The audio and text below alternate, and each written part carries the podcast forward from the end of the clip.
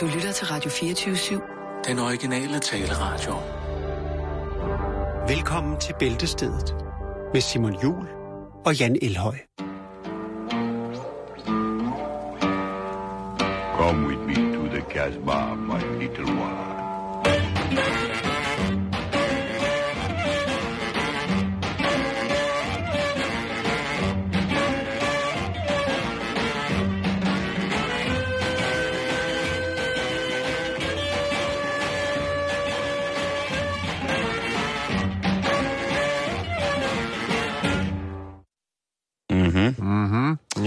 God mandag, og rigtig hjertelig velkommen til en omgang Bæltestedet. Ja, velkommen til. Vi har en øh, masse forskellige ting til i dag. Blandt andet så skal vi øh, snakke om, og det der med at, at, komme hjem fra ferie, havde han sagt, komme hjem og mangle sit hjem. Der vil være en guide til, hvordan du skal forholde dig, eller hvordan du eventuelt kan forholde dig, hvis du bliver inviteret indenfor øh, af væsener fra det ydre rum. Og øh, så skal vi også snakke lidt om, og i alt det her trummerum med folk, der snakker om jordens overbefolkning, og det er den største belastning, og jeg ved snart ikke hvad, jamen så vil jeg da næsten egentlig bare have lov til at sige, at så skal du lytte med netop i dag. Getting your lumps from calories? Start using sucrose. The sweet little nothing that tastes like sugar. Starts out fat, ends up thin. Get the point?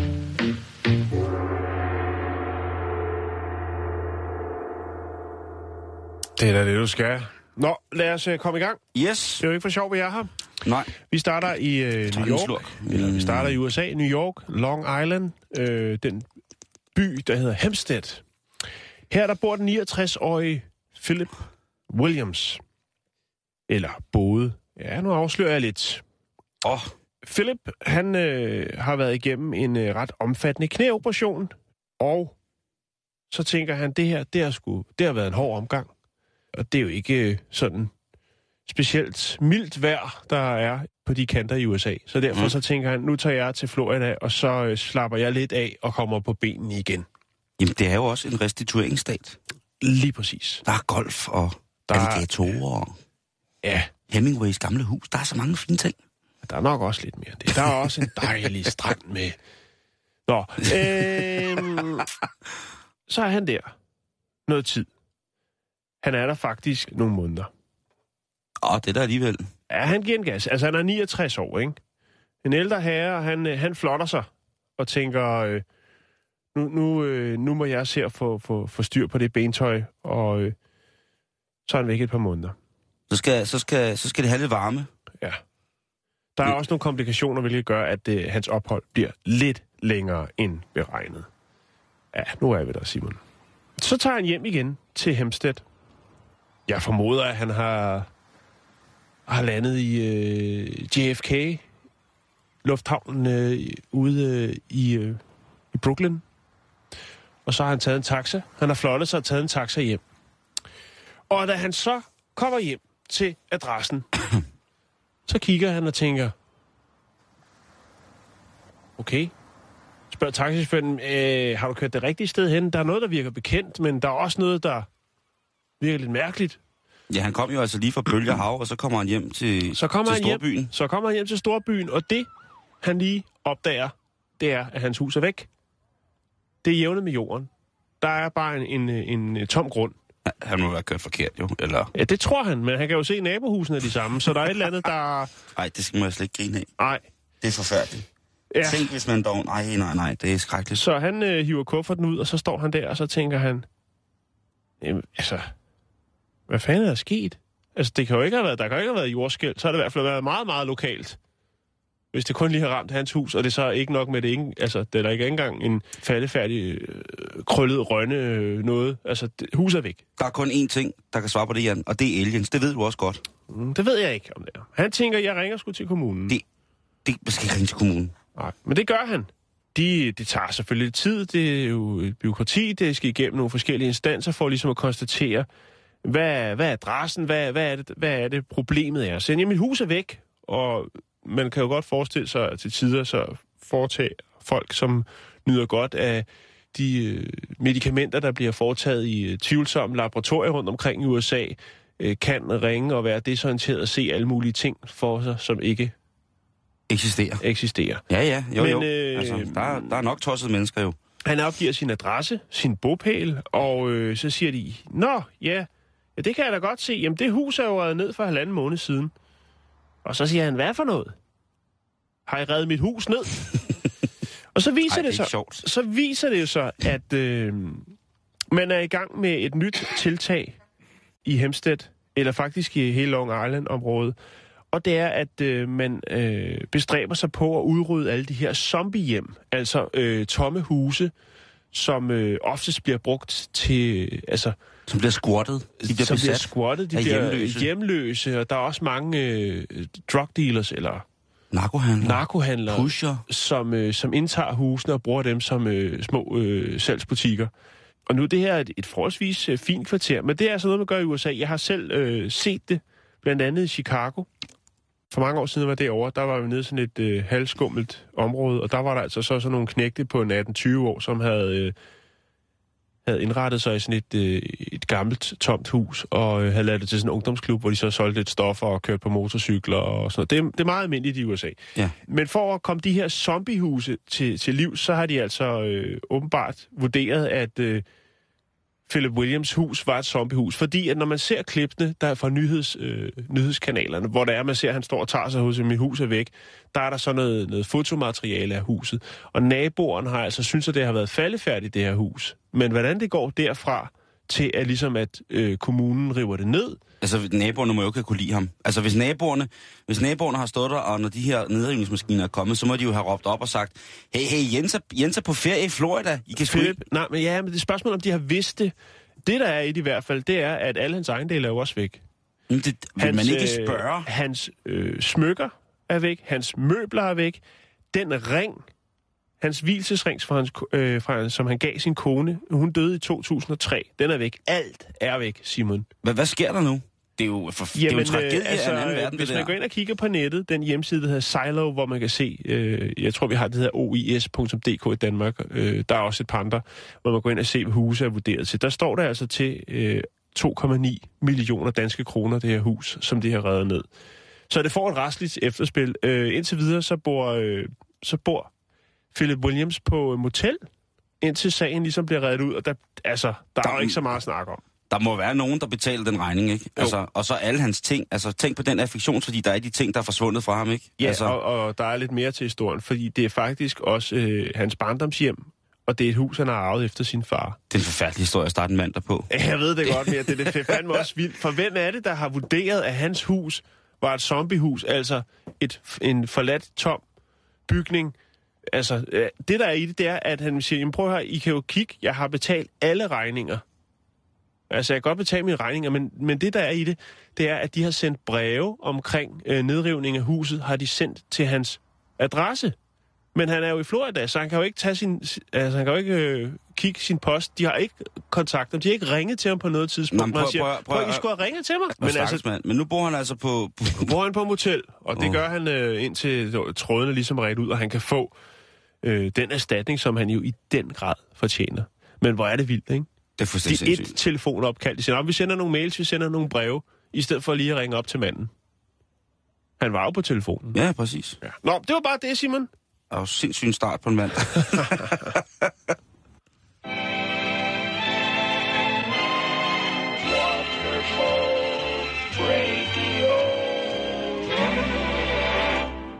Men vi skal videre. det skal vi i hvert fald. Ja. Og øh, nu bliver det spændende. Det lyder mere som om, det bliver hyggeligt. Nej, det, det, kan, det, det, det er space. Okay, Vi er øh, ude i space. Vi er ude i space. Vi er ude i space, ude i rummet, ude i space-rummet. Og det, vi skal snakke om, det er øh, noget, der ligger mit hjerte utrolig nært. Ja. For det er vel kun de færreste af os, der ikke går drømmer om, hvor skønt det vil være at blive bortført af en aliens. En ordentlig tur i rummet. Hvem vil egentlig fornægte det? Men det er jo kun de færreste, der har prøvet det, sådan som virkeligheden ser ud i dag. Jeg mener, vi havde jo vores første astronaut, den første dansker i rummet. Jo jo, bevares, det er jo offentligt. Skattebetalt øje med. Men jeg har op til flere venner og veninder, som påstår, at de har været i rummet. Og dem tror jeg også på. Og de har endda været der flere gange. uden det har kostet samfundet en krone, Jan. Hvad siger Mm. du så? De har været bortført af aliens. Men det fortæller man bare ikke så vidt og bredt om, som hvis det er, man bliver astronaut. For så tror folk, man er muslim, og så er man farlig, og ja, vores land er i dag er lave generelt. Men der er heldigvis masser af folk, der er vilde med at fortælle om livet udenfor. Og øh, jeg har besluttet mig for, at hvis man går derude og har været udsat for noget mærkeligt, og tænker, det er en drøm, jeg har haft. Det er ikke noget, der har noget med noget at gøre. Det er mig, der er ved at miste besindelsen. Så vil jeg bare over for dig, kære lytter, som sidder derude, lægge nogle historier på banen, som måske kunne hjælpe dig til at forstå, hvad der er, der blev sket. Om det egentlig bare var en dårlig piv hash, eller om det i virkeligheden er en oplevelse, du har haft, og om du måske skal have noget hjælp til det. Så det kommer til at handle om folk, der er blevet bortført af aliens.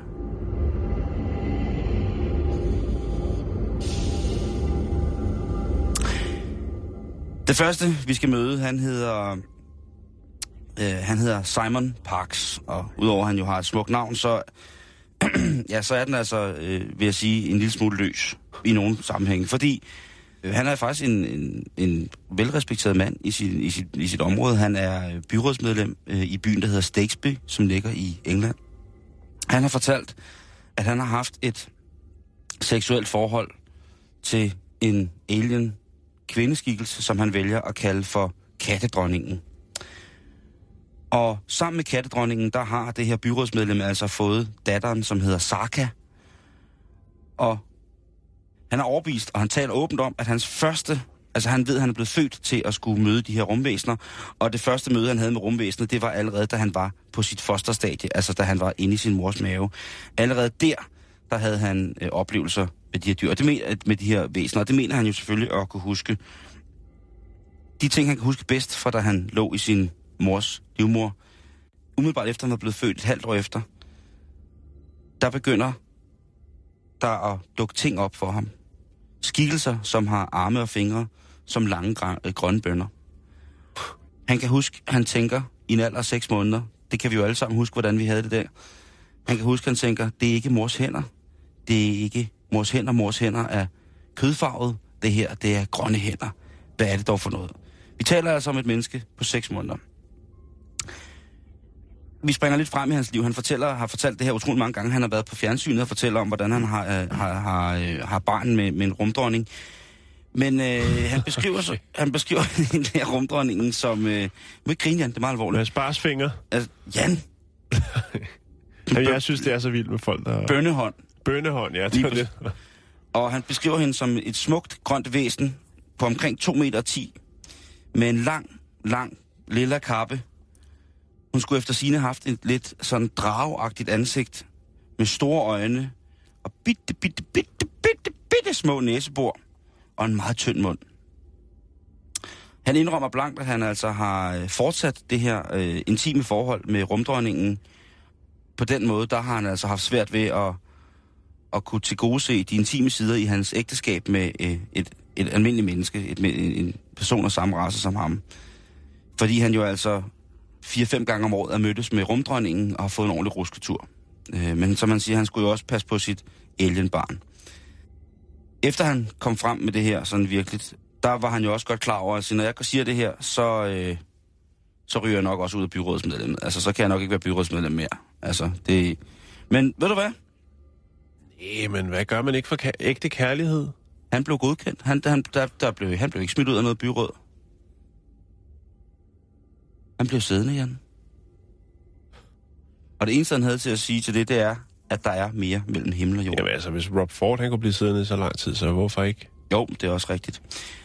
En anden, som øh, også har haft en, en dejlig omgang med, med, med aliens, det er, det er Susan Brown, som hun kalder sig. Hun er også fra England, og hun var en helt almindelig forretningskvinde, som havde et dejligt navn. Og hun øh, fortæller, hvordan hun jævnligt har fået besøg af en alien, som hedder Myriko, i årene med 65 til 89. Og øh, Myriko var en cirka halvanden meter høj øh, lille skabning med skulderlangt blondt hår og en helt, helt tæt jumpsuit, altså en, en helt kropsnær dragt. Første gang, at Susan hun møder Myriko, det er, da hun bare er 12 år gammel. Og hun fortæller det og beskriver det som, at det var en dejlig og afslappende oplevelse. Og de her, de her møder, de fortsætter så. Og på et tidspunkt, så bliver hun faktisk også inviteret ind for i rumskibet, hende her. Der ser hun så en masse små, grå, hun kalder det selv for aldersløse børn, der vælter rundt. Senere i hendes liv, der bliver hun jo gift til Susanne Brown, men hendes, øh, som hun selv kalder det, hendes jordiske ægteskab, det smuldrer og går i stykker. Og lige pludselig, så hjælper Myriko ikke bare med at give hende en god stund og hyggeligt og vise rumskib frem. Så bliver det altså en lidt mere syndig karakter forholdet antager. Rumvæsenet vælger altså at, at korpulere med, med Susanne, eller Susanne beliger vel også, for hun beskriver det ikke som et overgreb. Hun beskriver, at hun var ikke ved sin fulde fem, fordi Myriko brugte tankekontrol til at åbne hendes skød med, så han kunne, ja, faktisk befrugte hende. Fordi en måned efter, at øh, hun har haft den her encounter med Myriko, så finder hun jo ud af, at hun er gravid. Og øh, ja, Kommer noget ud af det? ja, det gør der. Ikke en skid. En, Ja. en stor varm brud. En, en kæmpe stor brud. Hun påstår selv, at øh, barnet blev barnet kom til verden på et rumskib. Hun fortæller, at hun en dag fik ondt i maven og begyndte at forvære, og så vågnede hun op på rumskibet, og der har hun så leveret en af de her små, grå, øh, aldersløse, ikke tidsbestemte børn, og hun føler sig virkelig brugt af Myriko, det slemme, slemme rumvæsen. Den sidste, jeg lige vil hive fat i, rent rummæssigt, øh, hvis man sidder derude og tænker, at øh, den er helt gal. Det er øh, selvfølgelig fra Brasilien, og det er en brasiliansk bondemand, som hedder Antonio Villas Boas, som øh, i 50'erne begyndte at lægge mærke til nogle mærkelige lys på himlen. Og en aften så var han ude og pløje sin mark, øh, som man jo så gør i Det skal Brasilien åbenbart. Ja. midt om natten. Øh, Jo, har jeg jo. godt nok aldrig hørt om, men... Øh, så er det jo, lidt mere svalt. Ja, Det er derfor. og øh, mens han kører pløjer der, så er der et rødt lys, som oplyser hele himlen over hans mark. Det, der sker, det er, at foran ham, der lander der et æggeformet rumskib, Ja. lige foran hans traktor. Antonio, han tænker, der skal satme ikke falde sådan nogle store æg ned, ud af et rødt lys i himlen foran min traktor. Jeg vil gerne væk. Men Jan, hans traktor er død. Antonio Ja. kan ikke starte sin traktor. Han var alene også, ikke? Altså, der var ikke nogen mennesker i nærheden Da han prøvede, så tænker han, så stikker jeg sgu af. til fods. Ja. Men da han prøver at flygte fra sin traktor, så bliver han simpelthen pågrebet af et væsen, som han beskriver det. Som havde noget, der mindede om en racerkørdragt på, med racerkørebriller. Han prøvede ligesom at, at, at skubbe det her dyr, det her væsen væk fra sig, og så flygte. Men pludselig, ud af det blå, så var der tre væsener. Og de tvang ham altså ind i et lille bitte, bitte, bitte rum i rumskibet, det æggeformede rumskib. Og Antonio, han har i det hele taget ret mange gode historier. Antonio Villas Boas om øh, de her møder, og han er jo også ret detaljeret i sin beskrivelse af, hvad lige præcis hvad der sker. Mm. Øhm, God fantasi. Ja. Det skader aldrig. Øhm, han har aldrig nogensinde prøvet at få, altså han har jo tit prøvet at få nogle ting med for de her rumskib, han har været på, men det er aldrig rigtig sket. Nej, jeg skal Så- have noget bevis, så- ikke? Jo. Lige præcis. Så, øh, så hvis du er en af dem, som har haft de her oplevelser, så vil vi altså meget gerne høre fra dig. Det skal du ikke skamme dig over. Ja, okay. Jeg skal hjælpe dig. Jan, han ser lidt mystisk ud i hovedet nu. Ja, jeg sidder og tænker, hvor, altså, hvor kommer, altså, Jan, hvor de kommer de historier fra? De kommer udefra.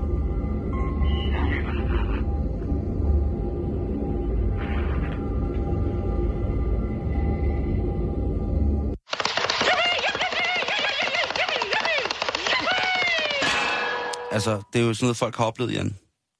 Jeg har jo, Jo, seriøst det- siddet og snakket med mennesker, som altså helt Jeg synes, jeg lever.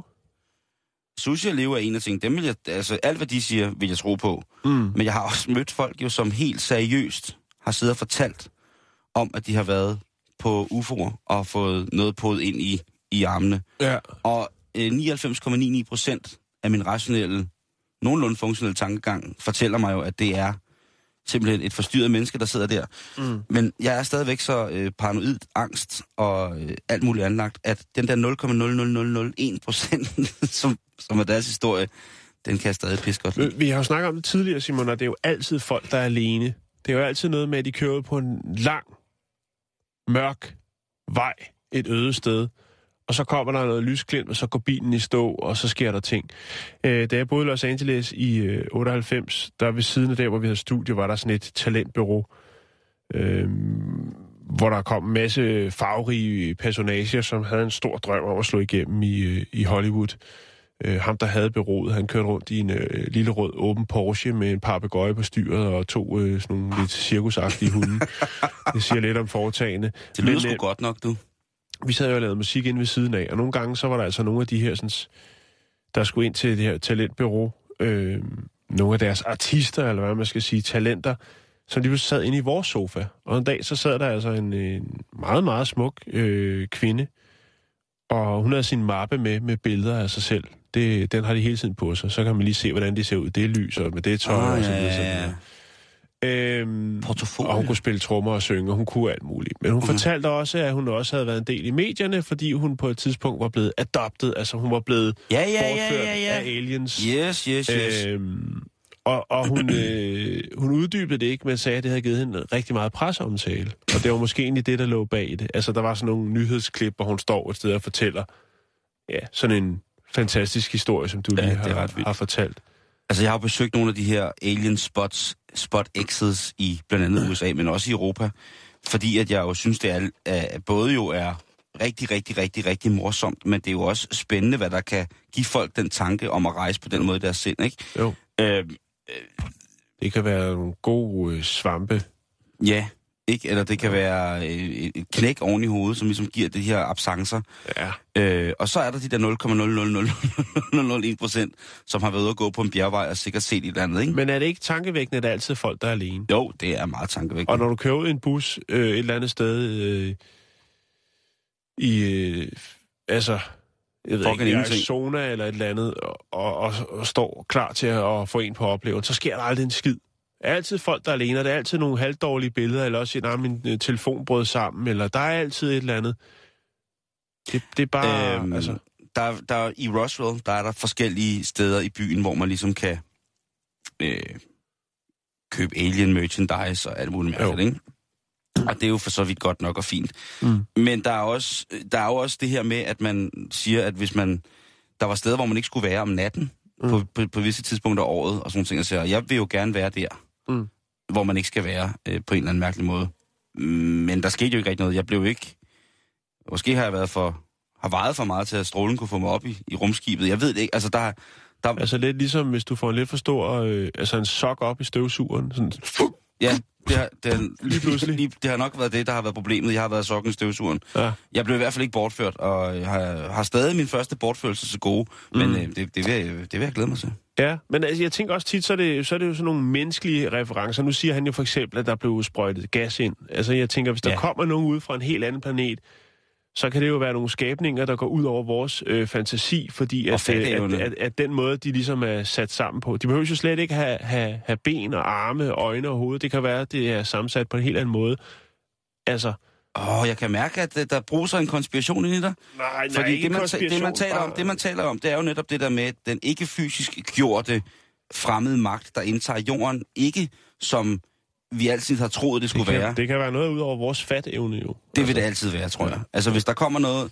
Når de kommer, for de gør det igen, det ved jeg så helt sikkert. Når de kommer ud fra stjernerne og begynder at knæppe os, så opdager vi det ikke, før det er for sent. Det er 100% sikkert. Ellers så kommer man ikke ud fra stjernerne. Slap Det kan være, at de allerede gør det. Tænk over det. The future is coming.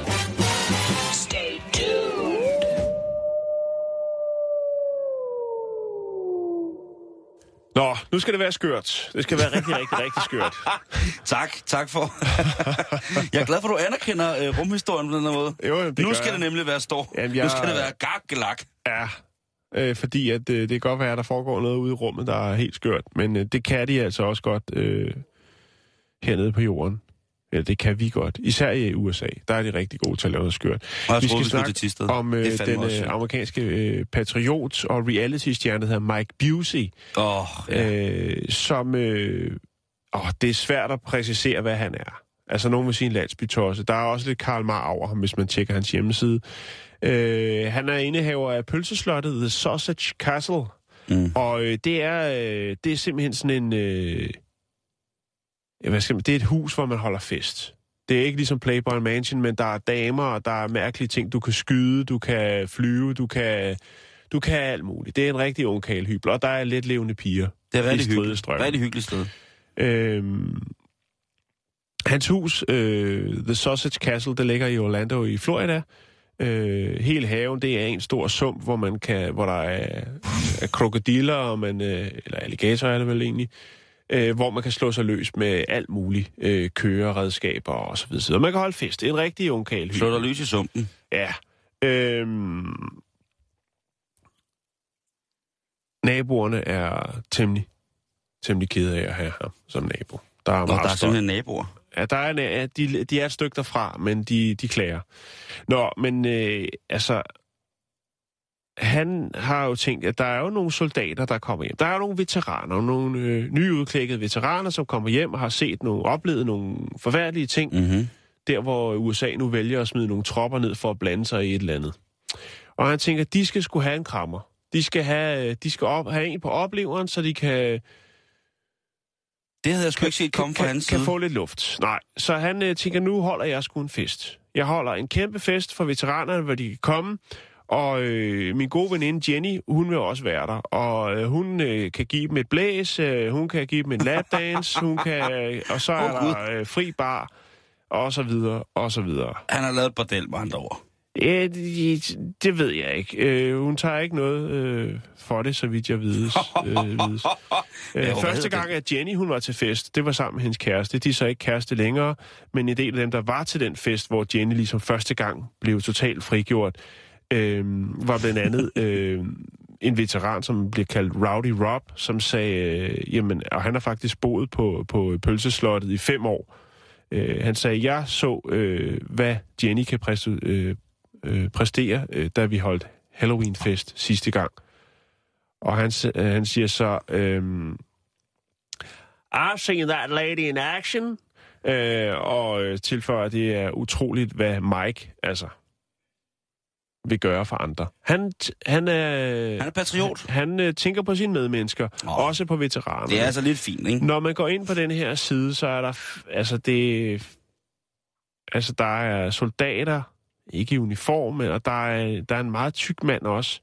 Ikke er noget galt med det, men han står og kæler med en hund og en hest øh, og skyder. Ej, stop!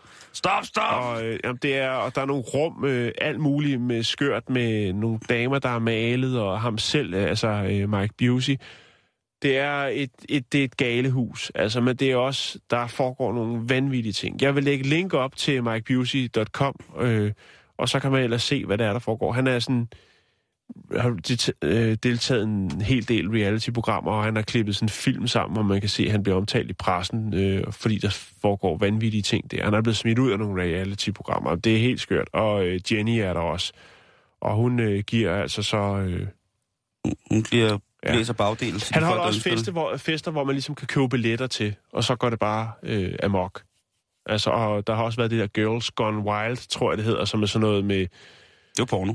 Ja, det er jo noget med nogle piger, som øh, ikke giver en fuck for, øh, hvad, hvad, Nej, det, for, for normerne, øh, og, og slår sig godt, godt og grundigt løs. det er en øh, meget, meget liderlig computernørds værk, som nu sidder øh, på Hawaii og har to øer på fransk Polynesien, og så har han lavet Girls Gone Wild, og så går han ud, og så rent faktisk...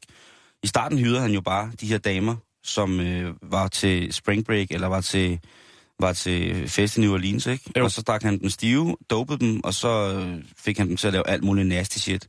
et meget, meget grimt koncept, men det passer til synligheden sikkert fint ind i, øh, i det Ja. her, i, i Mikes hoved. Ja, jeg ved ikke, om de doper dem, og sådan, altså fordi jeg tænker sagsanlæg. Det har vi snakket om tidligere. Ja, Men, men øh, øh, altså, de har lige den rigtige alder, hvor de ikke tænker så meget på, at øh, det bliver for evigt og ligger på nettet, og når de sidder til jobsamtaler, de lige bliver googlet, så dukker der nogle ting op, og så siger de, ved du hvad, vi har julefrokost øh, i næste måned, øh, du får jobbet.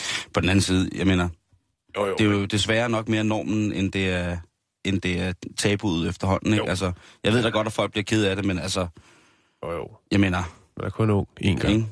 Jo. Men jeg lægger et link op til Mike Busey, så kan man jo slå sig løs på hans... Jeg kan øh, stadig tænke tilbage til de gode gamle tider, Jan. Helt tilbage til 2015, hvor vi foreslog, at, at Michael Dyrby og Michael Monets lavede en gruppe, der hed Mike and Mike, som tog ud og viste og fortalt, hvad der sker, når man lægger sine intim kompromitterende billeder op på nettet, ikke? Jo, jo. Michael Learns to Gog. A, B, C, W, X, Y, Z.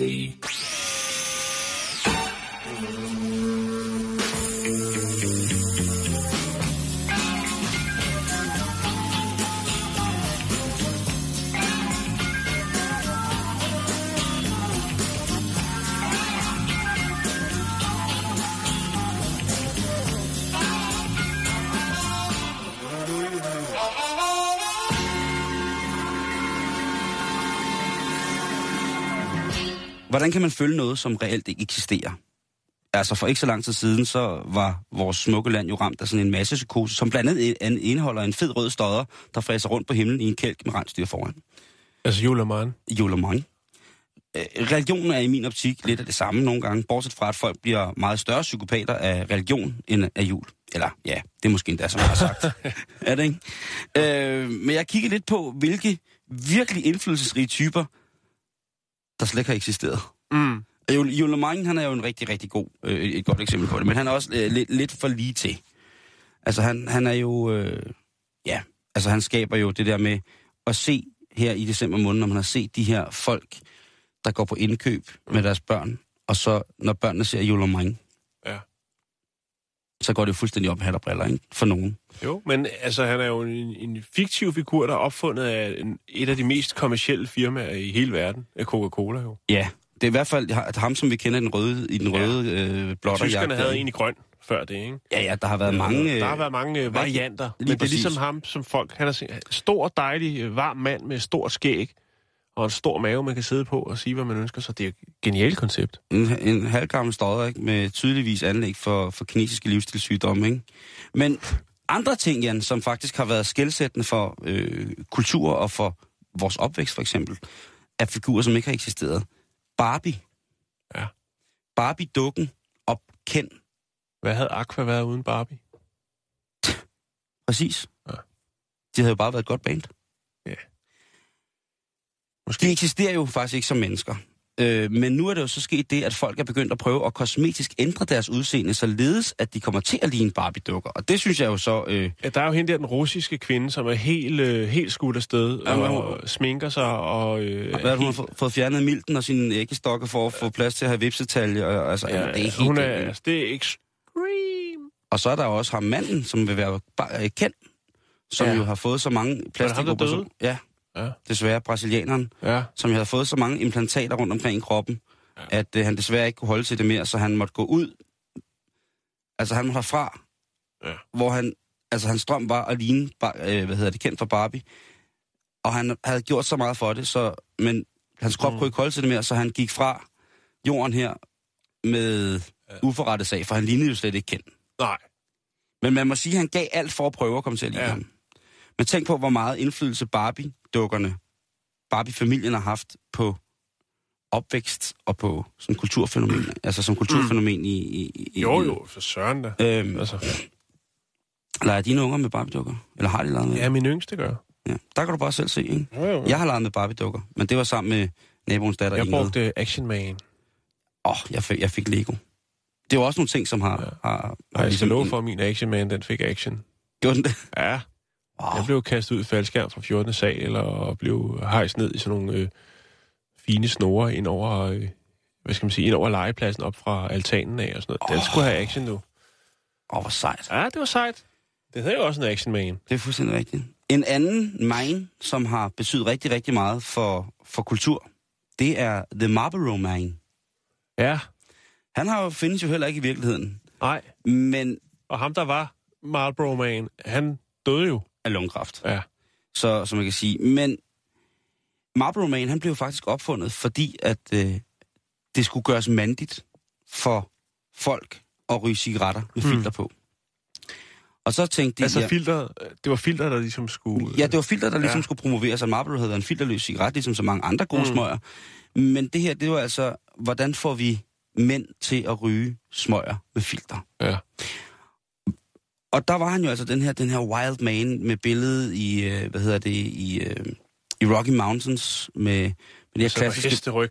sidder på hesteryg, ikke, og får sig et lille stykke tobak, ikke? Det er sgu da også både mandigt og også sikkert også lidt romantisk. Jo. Øhm, Ja, der var der Lucky Luke jo. Øh, kom jeg lige til at tænke på. Det var mere fordi det der med, at øh, så blev der noget med rygning. Det var ikke øh, så godt for de unge at sidde og læse om en, en cowboy, der øh, brugt, brugte og så fik han smøgen. en halmstrå. Så fik han en halmstrå i stedet Ja. for. Og Lucky Luke, han røg jo også filterløs, ikke? Jo, jo, jo. Men det I gør det- rigtige cowboys. Lige præcis. Det kan man så faktisk også diskutere, om cowboys i virkeligheden har eksisteret. Men det, det, det er jo, øh, hvad det er. Men Marlboro Man Det kommer an kampagnen, på, hvad definitionen er på en Ja, lige cowboy. præcis. Ja. Nå, Øhm, det, men det, der skete med det her, det var jo, at, at han jo faktisk blev et hit. Og han blev, en, han blev faktisk også et stilikon Ja. for rigtig, rigtig mange mænd der i... Øh, til at starte med i slutningen af 60'erne i USA. Og så ellers så kom det, det her mandige look. Ja, der kom mange reklamer, hvor det ligesom var en reference til Marlboro Man. Altså for cowboybukser og, og den slags, hvor man tænkte, det der, det, det Altså, er noget, mændene vil have. Det kan godt være, det er noget, jeg bilder mig ind, men det kan også, altså, det kan også være, at lytterne der skal hjælpe mig her. Mm. Men kan det passe, at jeg har set en, en prinsreklame med Preben Elkær i? For Rød Prins? Det, det ved jeg ikke. Kan du lige prøve at google Jo, øh, prinskommersen, jeg. så Preben Elkær? I virkeligheden så den her kampagne for, for, for mænd, der skulle til at ryge filtercigaretter, den gav et, et lidt anderledes output, end hvad man altså regne med, at den gav et grundlag for noget andet. Den gav nemlig det grundlag for, at der var mange damer, der synes at Marlboro Man var rigtig lækker, og så derfor så begyndte damerne at ryge cigaretter med filter. Mm. Så et eller andet har den gjort, men tænk på, hvor mange mennesker Marlboro Man ligesom har sat i gang med at stille og roligt slå sig selv ihjel. Ifølge Ja. nogen, ikke? Jeg har jo, øh, jeg købte jo på et loppemarked for en del år siden, jeg har nævnt den før. Mm. Øh, der købte jeg jo en, øh, en bog fra det, øh, den cigaret, amerikanske cigaretgigant, der hedder Philip Morrison. Altså Ja. ikke Philip, men Phyllis Morrison. Ja. Hvor at de fortæller, altså, hvad, øh, hvad, er, hvad er cigaretten, hvad den består af, og hvad er det for nogle, en, øh, en, en øh, proces, ligesom fra tobaksplanten til, at du står og, og barber på det lige kistesømmet. Hvad er det, den går igennem? Mm-hmm. Og den er så oversat til dansk, og øh, det er en ret, ret øh, genert forside, som er grøn, og så står der med øh, guldbogstaver, så er der cigaretten et naturprodukt. Åh oh, ja, den kan jeg godt huske. Det kan diskuteres jo, Den er- eller det er det jo også, men Men i dag kan det nok godt diskuteres. Ja. En, øh, en person, personificering, en person, som he- heller aldrig nogensinde har eksisteret som sådan, konkret, som har haft stor indflydelse på rigtig mange andre mennesker, det er det fænomen, som det hedder Big Brother. Altså storebroren. Øh, og, og første gang vi ligesom stifter bekendtskab med sådan et, et, et altseende øje, en altvidende væsen, en person, eller et mytisk savn, som ligesom bliver bundet op på en enkelt person. Øh, det er jo selvfølgelig øh, fra George Orwells fantastiske 1984 øh, science fiction, som jo stadigvæk er fantastisk at, at læse. Du sidder og smiler, har du fundet et billede? Nej, jeg kan ikke finde det, men jeg fandt til gengæld et super, super fedt et af en fodboldspiller.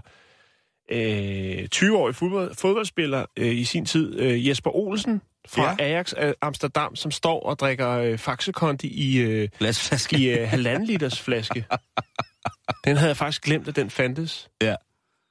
Men fuck, hvor gad... Eller, jeg gad godt at have den Faxe Kondi t-shirt, han har på, med sådan en regnbue på. Åh, oh, ja, og så også flasken der, ikke? Ja. Nå, Nå. Det kan godt være noget, jeg bare har, har drømt, altså hvad hjertet er fuldt af. Jeg vil jo det så kan også gerne være, det har have... Nej, øh, ja. Det tror jeg, hun ryger i hvert fald ikke det der. Men, men, men Big Brother, han er jo sådan en, som man siger, Nå, men altså, Big Brother is watching you, og folk har jo fået direkte paranoia af det. Der er blevet lavet tv-koncepter, som er gået verden over, som er mm. blevet fantastisk. Og fænomenet Big Brother er jo igen det her sikkerhedsmæssige fænomen, som man kan trække frem i alle mulige, både positive og negative sammenhænge. Ikke? Jo.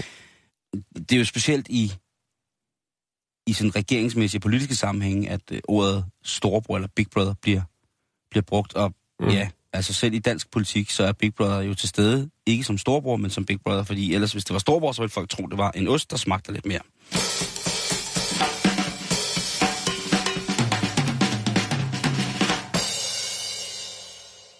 Nå, jeg har en lidt mærkelig historie. Den er ikke... Øh, Det har vi aldrig, synes jeg. Så jeg synes, det er godt, vi starter nye jeg år. tager lidt de, let, de, de let fordøjelige, jeg tænker. Snakke om en, øh, en unavngiven ung mand på 22, der kommer fra den russiske by Tomsk. Tomsk. Øh, og han er lige blevet gift. Ja, Eller det er et stykke tid siden, men det er forholdsvis nyt ægteskab. øh, men også et ret utraditionelt ægteskab. Fordi han har nemlig besluttet sig for at gifte sig med en pizza. Hvorfor det, tænker man? Hvorfor øh, gifte sig med en pizza? Jeg vil også gerne sige det højt. Øh, jo, Hvorfor det? ifølge hans egne ord, siger han, din kærlighed til et andet menneske er en midlertidig hengivenhed, men kærlighed til mad er evig og forbliver hos dig indtil din sidste dag. Ej, hørt. Det er jo ikke helt dårligt. Det af en, øh, øh, har han 22-årig. fuldstændig ret i. En pizza vil ikke bedrage dig eller droppe dig. Jeg elsker pizza oprigtigt. Så han samlede venner, fik fast, øh, fat i en præst, klædte, bestilte en pizza. Det har sikkert været hans favoritpizza. Jeg kan ikke lige se, hvad det er for en. øh, så god er, øh, så stor en pizza kender jeg heller ikke, men det er i hvert fald en russisk pizza. Og så gav han øh, pizzaen en brudekjole på. Eller et slør. Må jeg godt andet. se en pizza med brudkål på? Ja. Jamen, han holdt så øh, en fest. Øh, der kom en præst, og han har faktisk øh, fået en hvielsesattest. En officiel hvielsesattest på, At han har, Efter ceremonien. at han har ægtet en blæ? at han har øh, ægtet en mafialavkage. Så derfor er de nu mand og kone. øhm, Har han særeje? det men historien er ikke noget om. Man ved heller ikke, hvad der skete på bryllupsnatten. Om han har spist Au, au, sin au. pizza, eller om den er derhjemme, Eller eller om om han bare han, har nappet toppingen, der var sprøde. ja, eller om han måske bare skifter den ud og har så putter slør på, siger han sådan, altså. Jeg, jeg ved det ikke, ja, men det, det er meget mærkeligt. Jeg sidder virkelig og lægger hovedet blød på, hvad- hvis jeg skulle giftes med en ret, hvad det skulle være. Nu har jeg bare lyst til pizza. Jeg kan bare ikke forstå det der med, om han vil spise pizzaen. Og er det en han eller en hundpizza? Og hvordan finder man ud af, om det er en han eller en hundpizza?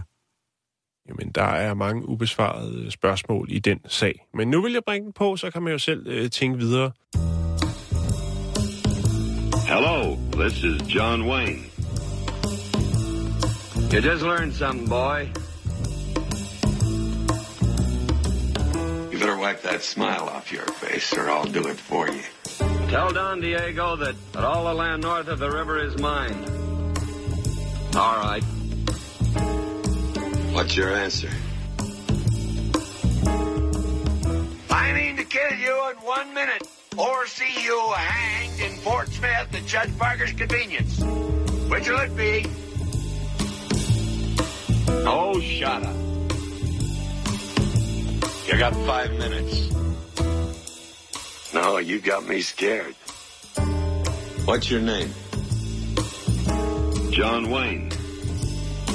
You do, and it'll be the biggest mistake you ever made, you Texas brush popper. I think you're right, friend. Now, did you come here to give me a message or just to pass the time of day? You do that again, and I'll break every bone in your body.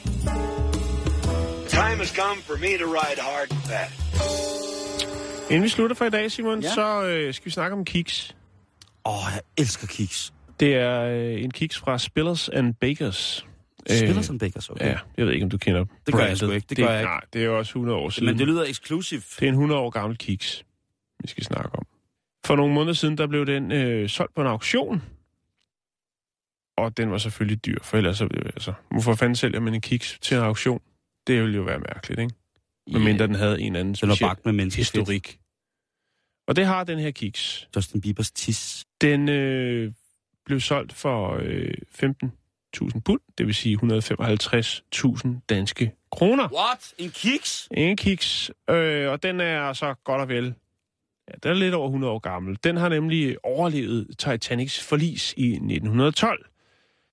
Og den kan man så skrive på listen som værende, ja, overlevende fra Titanic. Men øh, ikke helt alligevel på samme måde, Simon. Fordi at øh, den var den var ombord på Titanic, men den var ombord på en af de redningsbåde, som der var. Taler vi om en nødbeskøjt? Ja, En, altså en, en nødkiks. det ligger der jo i rationerne faktisk stadig i dag. Ja, lige I, præcis. Øh, I, hvad hedder det? Når man ligger derude og i, i, øh, i, i, i stiv cooling og bliver rusket rundt, så tænker man, ah, hvem der dog bare havde en kiks? Åh, oh, så ligger den der. Måske en kiks fra Spillers and Bakers. Hvor meget, undskyld, jeg lige afbryder. Hvor meget var det, den kostede, den kiks? 155.000 kroner blev den solgt til for, på auktion. 155.000. Ja, det er mange penge, Simon. Jeg er lige ved finde ud af, hvor mange Marie-kiks man kan få for den. Der kan du få mange.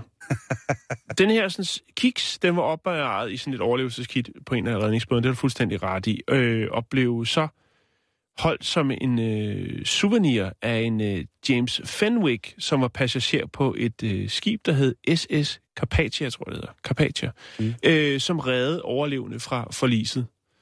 Øh, det vil sige, han har... Øh, han har hoppet ombord i en redningsbåd og hjulpet med at få folk op, og så han siger, ah, hvem der dog bare havde en kiks? og så har han åbnet og taget en kiks og siger, åh, det er en saltkiks, den skal jeg ikke have, jeg putter den i lommen. Og det var sgu egentlig meget godt tænkt af ham, fordi at øh, 100 år efter, så er der altså nogen, der kan nyde godt af, at den her kiks er intakt. Det er en vild øh, person, kan det er en vild solgt personsopsparing, øh, ikke? hos Henry Aldrich og Son øh, auktionshus. Blev den Det er en græsk køber, og det forstår jeg ikke. Det, det er der, hvor jeg tænker, det er mærkeligt, fordi er der Ja. ja. nogen grækere, der har råd til at bruge 155.000 kroner på en Titanic-kiks? Jamen, mens der, hans er- der brødre er og søstre og halvdelen af Syrien, de... smadrer sig selv. Ja, Ej, det er da forfærdeligt. ja. Men, Men, øh, ja. det er jo... Øh, det er Var jo det George Michael? Han er græsk, Han er... Åh, Jamen, eller, jeg, jeg, det eller hurtigt. Julio. Julio Iglesias, er han ikke fra Spanien? Øh, jo, jo, den ene er, men den anden Julio. Nå, ham. Nej, han hedder Coolio. Nå, det er lige meget. Fuck. Men jeg kig... Det var det er pis. Jeg kiggede så lidt på, hvad der ellers har været. Nana sådan, Muscuri. Åh. Ja. Jorgos Arakis, den store rockstjerne fra Grækenland. Salonikis Heavy Prince. Jamen, det er ikke til at vide, Nej, Simon. det er ikke så Det er ikke til at vide, om han har fået en kodacheck, så siger, jeg skal sat med have den kiks. Nå, så tænker jeg, er der andre, der har ligesom har, øh, har købt eller solgt et eller andet sådan lidt halvmærkeligt? Jo, det er der faktisk. Øh, den irakiske politiker øh, Mofa- Mofawak al-Rubai, han er blevet tilbudt 51 millioner kroner, godt og vel, for øh, den galge, som angiveligt blev brugt til at øh, udføre Saddam Husseins hængning i, øh, i 2006. Jeg har været Ja. og tjekke øh, hængningen på YouTube. Kan Men, man, den? man ser ikke selve man ser ikke selve hængningen, men man ser galgen. Øh, og det er altså, der er altså, det er også, jeg vil sige, det er en flot galge, fordi den er meget, meget øh, tyk. Det er op, hvor man ligesom laver trækket, eller hvad man skal sige. Det er en, det er en flot galge. Men Altså der er i altså, løbestikket. Ja, løbestikke. Tak, Simon, din tak. gamle sømand. Ja. Øh, og øh, der er der altså en, der anonym køber, som har siddet og læst lidt på nettet og tænkt, altså, jeg skal have den galge. Kærlig hilsen George W. Eller, øh, jeg, jeg hedder, jeg hedder uh, John Paulsen. Ja, Bush W. George. George Paul Pilsen. Øh, men hvem fan går ind og byder 51 millioner for et stykke ræb? Jamen, det er selvfølgelig, det er selvfølgelig et øh, historisk... Måske hans kone. En af dem. Ja, jeg ved det ikke, ved det ikke. Øh, en, anden, øh, en anden en, som gjorde en god handel, det var faktisk øh, i 2010, der blev øh, Winston Churchills guldbelagte tænder, de blev altså solgt for 1,6 millioner kroner. Oh. Øh, det er væsentligt mere end deres reelle værdi, men det er jo selvfølgelig Churchills egen øh, guldmund. Øh, protesen, den, øh, Hans grill. det er jo hans grill. Han var forud for sin tid. Church grill. Church grill. Oh my god. Øh, protesen, der blev øh, solgt øh, af sønnen til den tandtekniker, som har designet øh, det her sådan, øh, guldrack til Churchill. Det, der var specielt ved det her, sådan, fandt jeg så ud af, øh, ved det her, sådan, øh, de her guldbelagte tænder, det var, at, øh, man, at han, tandteknikeren her, eller hvad han nu hedder, guldsmeden, jeg ved det, at han havde lavet dem specielt løst, altså de, nogle af dem sad løst, de her, sådan, for at øh, Churchill han kunne bevare sin lesben. Han lesbede.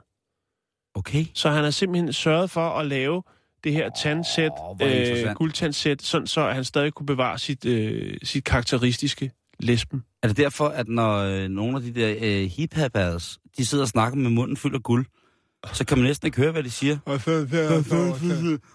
Måske. Jeg, jeg ved det ikke. Nå. Øh, Napoleon. Bonaparte. Napoleon? Napoleon. Yes. Øh, der blev der altså solgt et stykke et stykke tapet. Øh, Anna, at, altså der, det blev købt i 2003 af en anonym køber, som købte et stykke tapet for 13.000 kroner.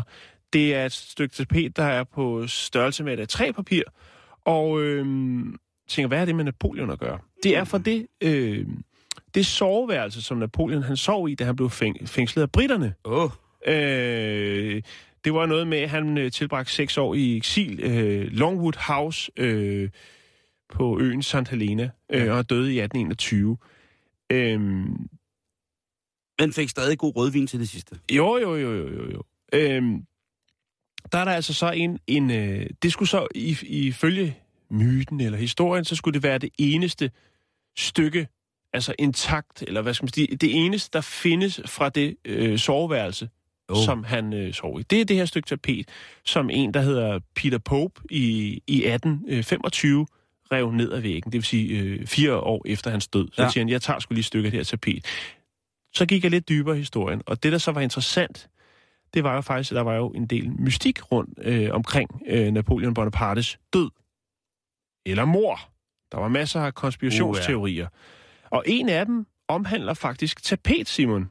Ej, Jo, nu bliver det spooky. Ja, I fordi man, øh, altså, der var mange, der siger, at han døde af kræft, øh, men der er altså også nogen, der mener, at han blev forgiftet af de britiske soldater. Og den måde, det foregik på, Simon, det var simpelthen, at øh, man havde, øh, altså, man havde dampet tapetet ind, eller smurt tapetet ind i arsenik. Hvilket vil sige, når han nubbede sig en lur, så øh, var der måske lidt med vejrtrækning eller noget. Ej, var det ondskabsfuldt. Ja, så derfor så er der jo altså også nogle... Øh, Han blev forgivet. ja, han blev forgivet. Der er altså også nogle, øh, nogle folk, som øh, tænker, at det her sådan, stykke af træ, meget, meget fine, blå og guldfarvet øh, tapet, måske kan løfte sløret for, om Napoleon rent faktisk blev forgivet oh, af britten. Det er da ret vildt. Så kan det være, at øh, der, er- det er bare inden for den britiske efterretningstjenestes historieafdeling, som har købt det, så Peter Brandt det. Ja, det, Ja. jeg ved ikke, det lå ved siden af vaffeljernet, og pludselig, ja, så var det altså væk. Jeg, jeg, jeg er ked af, at jeg ikke kan oplyse om, hvordan, at, hvordan at Napoleon Bonaparte kommer af dage i, i Men det, jeg, det, jeg tror ikke, det, det er en anonym køber igen. Det kan være, at han er græker. Vi er ved at løbe tør for tid, øh, Mhm. Simon. Jeg har faktisk tre andre ting, blandt andet John Lennons toilet, øh, som blev øh, købt. Øh, så er der en sort vandmelon, der også røg afsted på auktion. Den var... Øh, Den, havde, den har vi haft, ikke? ja, det, de vokser kun på øh, Hokkaido-øen. Øh, Og det er vigtigt at sige, at det er en ø. ja, det var også det, jeg sagde. ja, ja, vi- Øh, og så var der altså øh, øh, ham, der dræbte, øh, eller efter sine har dræbt, øh, John F. Kennedy, Lee, øh, Lee Harvey Oswald. Øh, hans kiste blev også solgt på øh, auktion for øh, 591.000 kroner. Øh, der er en lidt mærkelig historie omkring det, nemlig det med, at hans, øh, hans kone, altså lige Harvey Oswalds kone, Marina og så en britisk forfatter, der hedder Michael Eddowes, de øh, var overbevist om, at hans, det lig, der lå i kisten, som han blev, altså, da han blev begravet, det ikke var lige, men en sovjetisk spion. Øhm, og de får simpelthen lov til at grave op for at, ligesom at få verificeret, om det er lige, der ligger i kisten. Kisten, den er så åbenbart ret medtaget, øhm, så han bliver genbegravet i en anden kiste. Den kiste, som han originalt var blevet øh, stedt til hvile i, den bliver så solgt på en auktion sammen med øh, lige Harvey Osvalds dødsattest for 591.000 danske kroner. Og her igen, der vælger køberen også at forblive anonym. En sidste ting, Simon, til den historie, inden vi det kan vi slutter. simpelthen ikke nå. Øh, Osvalds bror Robert, som er 80 år, han vandt en retssag, hvor han rigtig, rent faktisk fik krav på, at den kiste og den dødsattest tilhørte ham. Det var det. Jamen, så kan vi da også sagtens nå at sige, at man for 155.000 kroner kan få øh, 18.600 pakker Mariekiks, hvis man køber tilbudspakken, der koster 25 kroner for tre ruller.